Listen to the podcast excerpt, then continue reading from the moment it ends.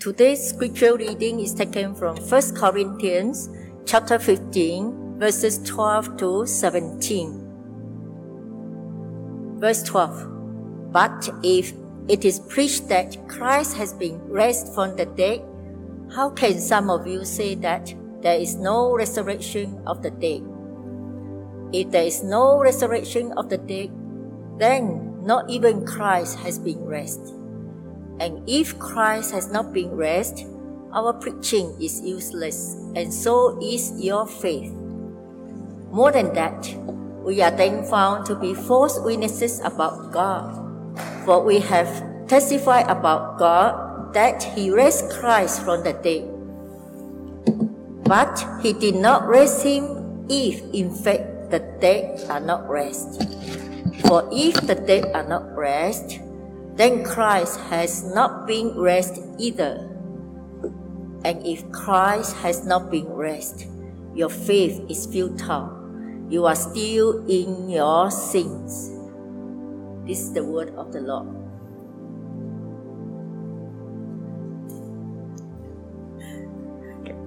Thank you. I need no introduction of our speaker, of our preacher today, uh, Dr. Wong Chee May. Thank you. Pastors, brothers, and sisters in Christ, Shalom. Let us pray. Our Father, we thank you for your life giving word and for the gift of your Spirit to open our hearts to listen and to understand them. Grant us faith to know that even though we don't have all the answers to life's questions, you do. And let us rest contentedly in you for that. So, Lord, speak to us and make our hearts good soil for our good and to your glory. In Jesus' name we pray. Amen. Imagine that we are on a time machine and we have been transported back to Jerusalem 2000 years ago in AD 33. What headlines would you expect to read if you open up the Jerusalem Times on a particular Monday morning? Tiberius Caesar Augustus, the second Roman emperor, has a new wife, opened a new aqueduct, conquered a new area. Perhaps tucked in a little corner of the news on page three would be a short article reporting a sudden earthquake that happened in the Jerusalem outskirts a day earlier, with tombs being split open and some tombs found empty. The Roman soldiers and temple police are searching for some bodies that have gone missing. One tomb in particular, that of the counselor Joseph of Arimathea, was under close scrutiny. There were rumors going around saying that this was no random tomb raider type of vandalism, but that the dead man laid there three days earlier, one Jesus of Nazareth, who had been executed by crucifixion for claiming to be the king of the Jews, had risen from the dead. He had been seen by some of his followers, mainly women, of course. And no credible witnesses have come forward to confirm or to dispute these claims before the authorities. So further inquiries were ongoing. Over the past two millennia, we have read of many life changing events in history the conversion of the Roman Emperor Constantine to become a Christian in AD 312, causing the people of the entire Roman Empire to convert forcibly to Christianity. The establishment of the Islamic world over 1400 years across Africa and Eurasia. And in the early 20th century, the First and Second World Wars. And then, of course, we know about the Jewish Holocaust, the killing fields of Cambodia, the use of the atomic bombs in Hiroshima and Nagasaki, man's first flight into space, the lunar Apollo landings, 8, 9 11, and most recently, the SARS CoV 2 pandemic. Compared to these headlines grabbing events, the resurrection of Jesus Christ seemed to be placed on the back burner. But is that really so? Was Jesus' resurrection really so insignificant? So tame? What had happened to the good news that had turned the first century world upside down? I enjoy reading detective stories, okay? So explore with me. What could be the logical explanations for a missing body in an empty tomb? They went to the wrong tomb. The tomb had been robbed, the body removed to another place. The person was not dead. He revived after being placed in the tomb and was helped to escape, or the dead person rose from the dead. So let's turn to the Bible and see what it has to say. As to claims that the people had gone to the wrong tomb, okay, if you look at John's account in chapter 19, it tells us that Joseph of Arimathea asked Pilate for the body of Joseph, of Jesus. Now, Joseph was a disciple of Jesus, but secretly because he feared the Jewish leaders. And with Pilate's permission, he came and took the body away. He was accompanied by Nicodemus, the man who earlier had visited Jesus at night. And Nicodemus brought a mixture of myrrh and aloes, about 75 pounds. And taking Jesus' body, the two of them wrapped it with the spices in strips of linen and this was in accordance with Jewish burial customs. And at the place where Jesus was crucified, there was a garden, and in the garden, a new tomb in which no one had ever been laid. So there could be no mistaking where Jesus was laid. And because it was a Jewish day of preparation, and since the tomb was nearby, they laid Jesus there. And if you look at Luke chapter 23, the women who had come with Jesus from Galilee followed Joseph and saw the tomb and how his body was laid in it. And similarly, in Mark 15, Mary Magdalene and Mary, the mother of Joseph, saw where he was laid. So it couldn't have been the wrong tomb. What about if the tomb had been robbed? Again, we read in Matthew chapter 27 and it was the chief priests and the Pharisees who went to Pilate, set a guard. We know these people could come and steal the body, right?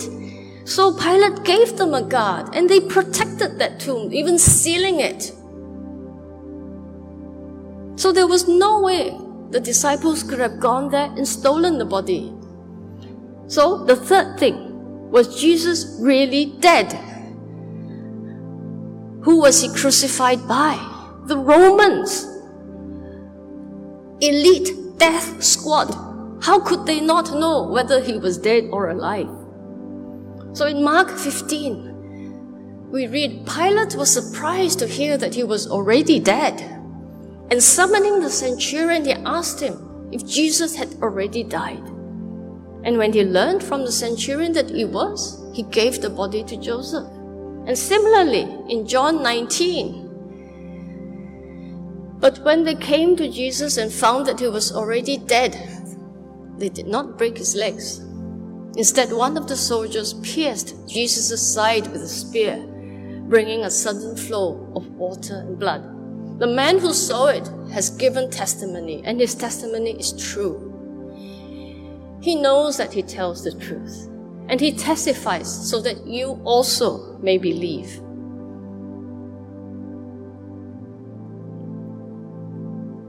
So, the, we come to the last explanation Jesus rising from the dead. So, we read the account in Mark 16. As they, this is the women, okay, entered the tomb, they saw a young man dressed in a white robe sitting on the right side, and they were alarmed. Don't be alarmed, he said. You are looking for Jesus, the Nazarene who was crucified. He is risen. He's not here. See the place where they laid him. But go and tell his disciples and Peter, He's going ahead of you into Galilee, and there you will see him, just as he told you.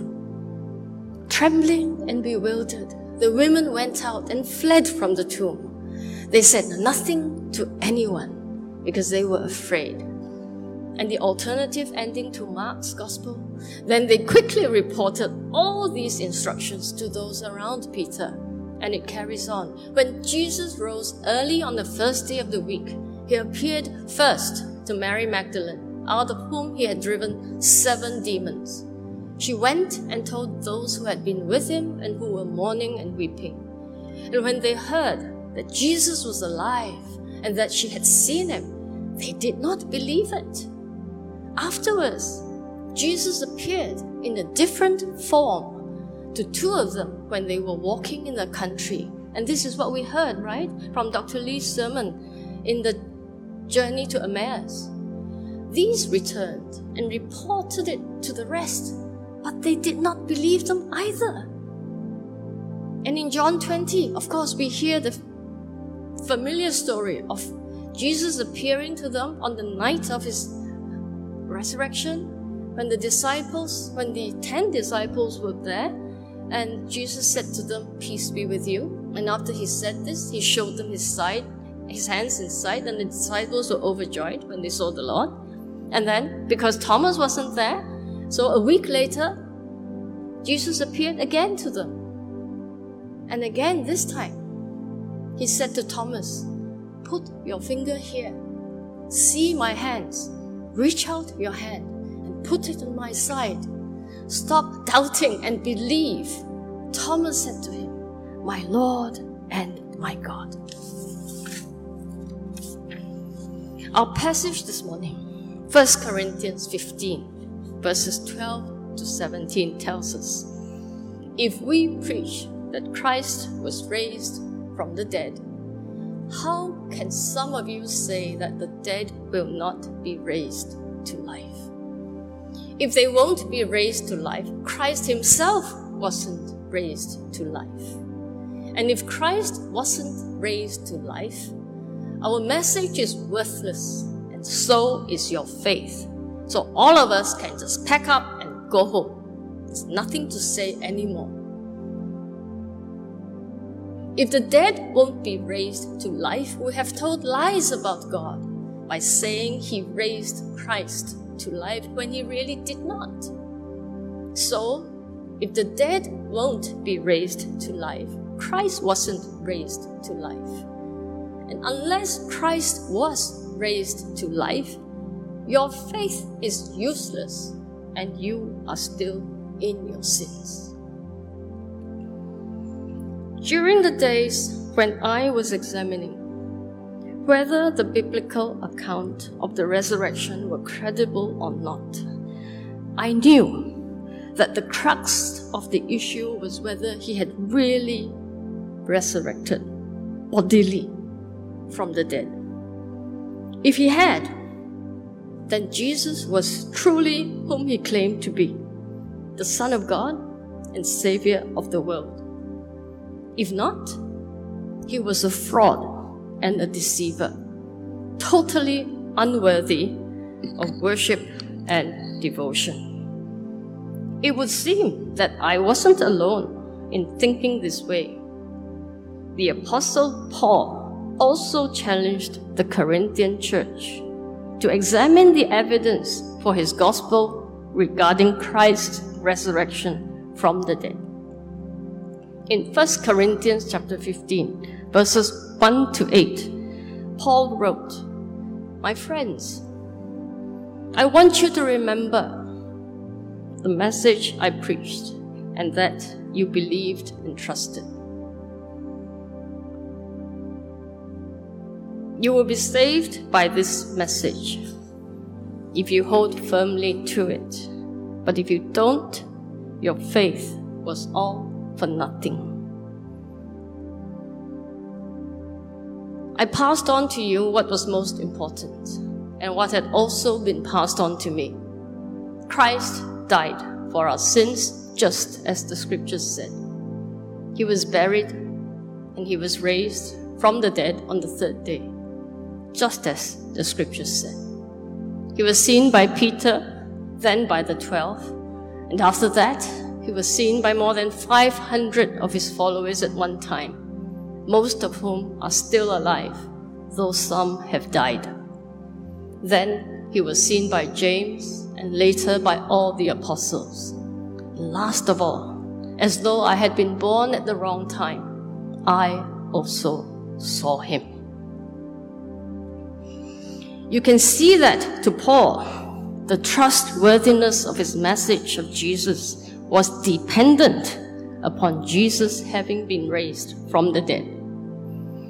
And he spoke about the gospel as Jesus' death for our sins in verses 3b and 4a, and then dedicated the rest of the verses 4b to verse 8 on the matter of the resurrection. Indeed, without Christ's resurrection, the gospel is untrue. Faith is worthless, and there is no hope for anyone beyond the grave and there is no good news to proclaim at all. And Jesus said the same thing to Nicodemus. As you remember in John chapter 3, verses 14 to 15. Just as Moses lifted up the snake in the wilderness, so the Son of Man must be lifted up, so that everyone who believes may have eternal life in him. This lifting up implies not only his manner of death upon the cross, but also his resurrection and ascension to the right hand of God the Father. His being lifted up in death and then resurrected to life and glory. So, why does the gospel of Jesus Christ hang on his resurrection? And what did it actually accomplish? We had just spent the past six weeks contemplating Lent, Good Friday, and Easter. I don't think I need to reiterate the teaching of the church on these significant events. But when I look at the resurrection of Jesus, one of the most interesting facts is that even though he had repeatedly told them that he was not going to, going to stay dead in the tomb. None of his disciples ever believed him. Take, for example, the passage from Mark chapter 8, verse 31. He then began to teach them that the Son of Man must suffer many things and be rejected by the elders, the chief priests, and the teachers of the law, and that he must be killed and after three days, rise again.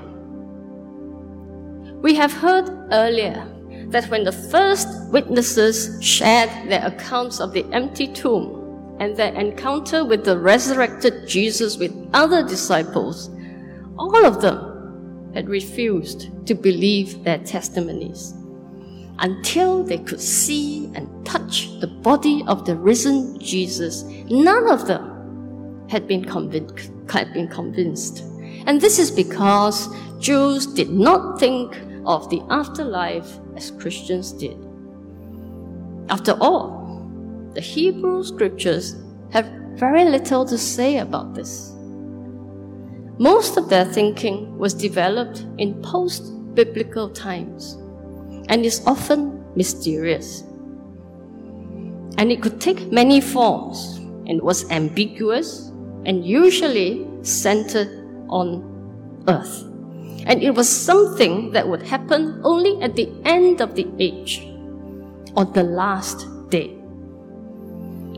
So the Pharisees believed that when the Messiah came, comes, their flesh and their spirits would be reunited with their resurrected bodies and they will live on earth, which is renewed and for all eternity. The Sadducees did not believe anything of that kind, right? They didn't believe in angels, they didn't believe in resurrection, there was no life after death, no heaven. And most Jews deny the concept of heaven as a gated community but rather having an open door policy, with our actions determining our fate rather than our beliefs. So, it wasn't that much of a stretch of imagination, right, that we see them doubtful and incredulous at the initial reports of the sightings of the risen Jesus. To them, the dead could not be raised in the middle of history Yet, look at the patient, long suffering love of our Lord when he repeatedly appeared to his uncertain and fearful disciples. Instead of berating them as cowards and miserable failures, he gently greeted them with Shalom, peace be with you. He showered them with his love gave assurance by showing them his wounds in his hands and his side and his feet, and even eating a piece of fish before their startled eyes. He was no ethereal spirit, but had a physical body, yet unlike the one which he had had before. But what did it all mean? Why did Jesus show himself to them? Why must he prove to them that he was really alive from the dead? What's he asking them to do? Isn't it so that the apostles would be so convinced of the truth of the gospel that they must now bring to the world? even if it would cost them everything to do so. The glory of the risen Lord would transform their worldview, consume all their fears.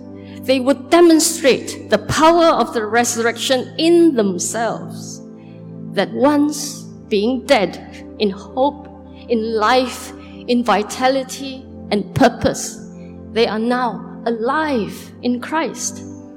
Because He lives, they can fearlessly face all their tomorrows with confidence, even if it meant going to their crosses. After all, the call of the Master has always been if anyone wishes to come after me, he must deny himself, take up his cross, and follow me. And history tells us that virtually all of them were martyred for their witness to Christ. Similarly, doesn't Jesus' resurrection speak to us today of the promise of life in the face of certain death, of hope, even when facing the grave of our nearest and dearest?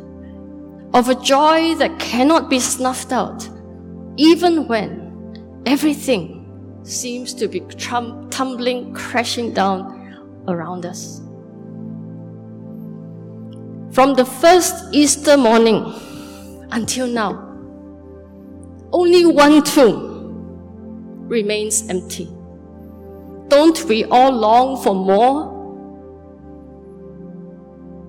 Yet, God asks us to trust His divine plan, of which we see only the beginning. All this while, I had labored under the premise that God only wants my present lifetime to serve Him until I die. I had forgotten that He also wants my deaths, my Lazarus, and who are the Lazarus that I keep buried in my heart that I cover over with layers and layers of grave clothes. The grief, the loss, my dad, my family members, my friends, my pets, my lost dreams of having a family, children, grandchildren. What about you, brothers and sisters? Who are the Lazarus that you need to give to Christ, to offer to Him?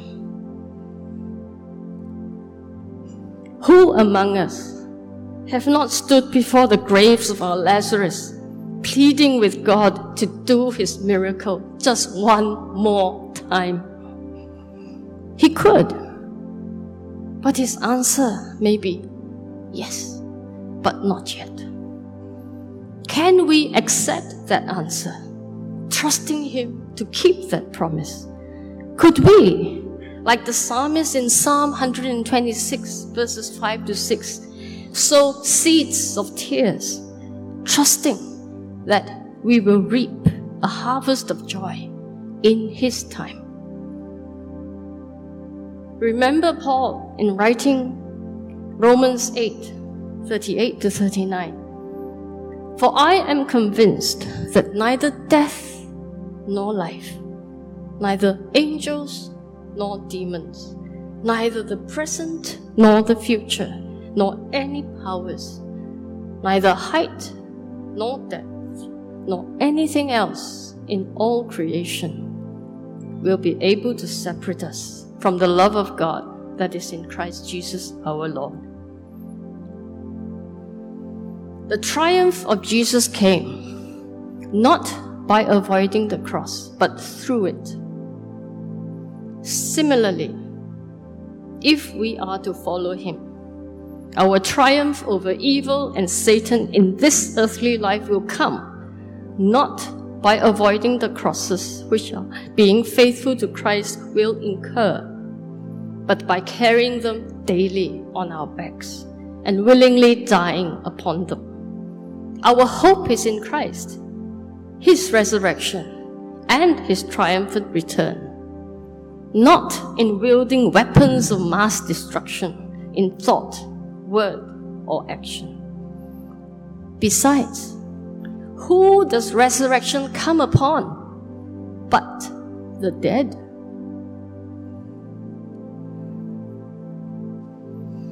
So, what does Jesus' resurrection say to us today?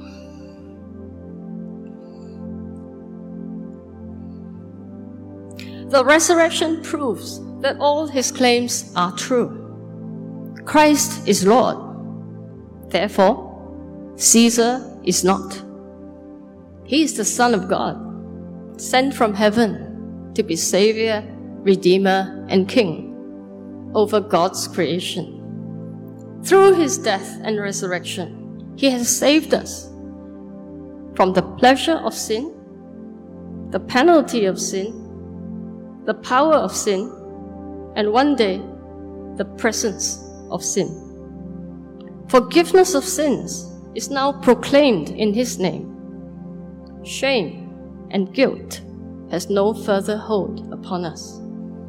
Acts 13, 38 to 39 tells us, Therefore, my friends, I want you to know that through Jesus the forgiveness of sins is proclaimed to you.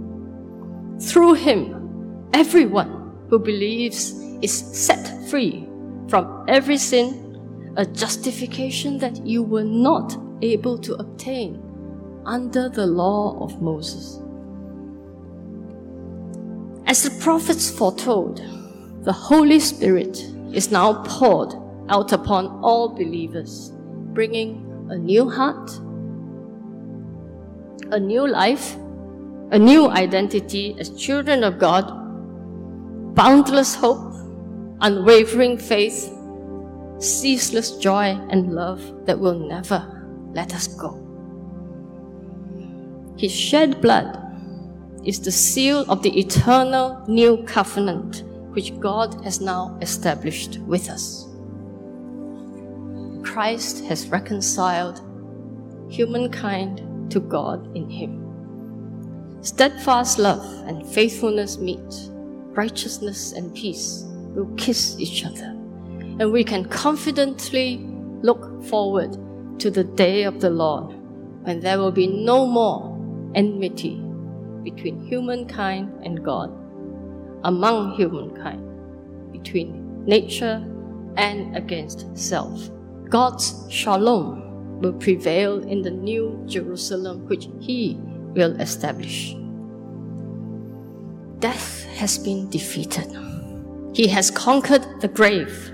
The keys of death and Hades are now in His hands.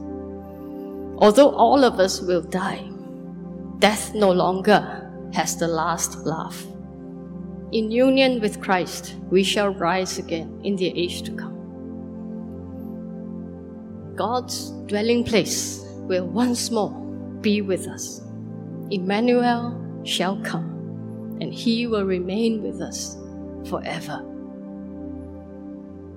A new life, a new and glorified body, a new city, a new kingdom a new heavens and a new earth, a new creation. All these will be ours through the promise of the resurrected Lord and Savior, Jesus Christ. In light of this, let us quit living as if the purpose of life is to arrive safely at death. Let us instead remember the gospel which is the power of God to save us and give us life here and now. The Apostle Paul reminds us that we were buried with Christ through baptism into death. And therefore, just as Christ was raised from the dead through the glory of the Father, we too may live a new life by the Spirit. Let us walk worthy of our calling, in the newness of our minds, in love, as children of light, and in wisdom. The challenge now is for us to take hold of this spirit filled life and to go and be his witnesses wherever he sends us. That those now living in darkness will see his light and be drawn to him. May the Lord grant that his church be ready for this commission. Let us pray.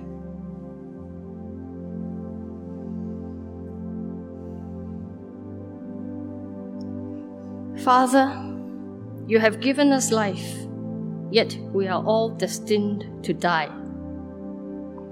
You have given us hope, yet we are encumbered by disappointments, suffering, and pain, handicapped throughout our days. You say you have saved up our tears in a bottle of remembrance, yet you weigh us in the scales of divine justice, and we are found wanting. But what if your scales are calibrated not in grams and ounces of tithes and offerings, but in units of faithful reverence to God, loving kindness to others, good stewardship of natural resources, equitable distribution of wealth and opportunities. Where then will we stand? Would your church hide her face in shame at your coming? O Lord, have mercy upon your people. Heal our hurts, mend our brokenness, pour your soothing balm over our fretful anxieties and uncertainties. Draw us close to you that we might look up and see in your face the love that would never let us go. In this assurance, Lord, Strengthen us in the power of your Holy Spirit, that we might so go into your world bearing your yoke across our necks, and follow you wholeheartedly till Christ be acknowledged as Lord and God, and every knee bow to his glory and praise. Amen.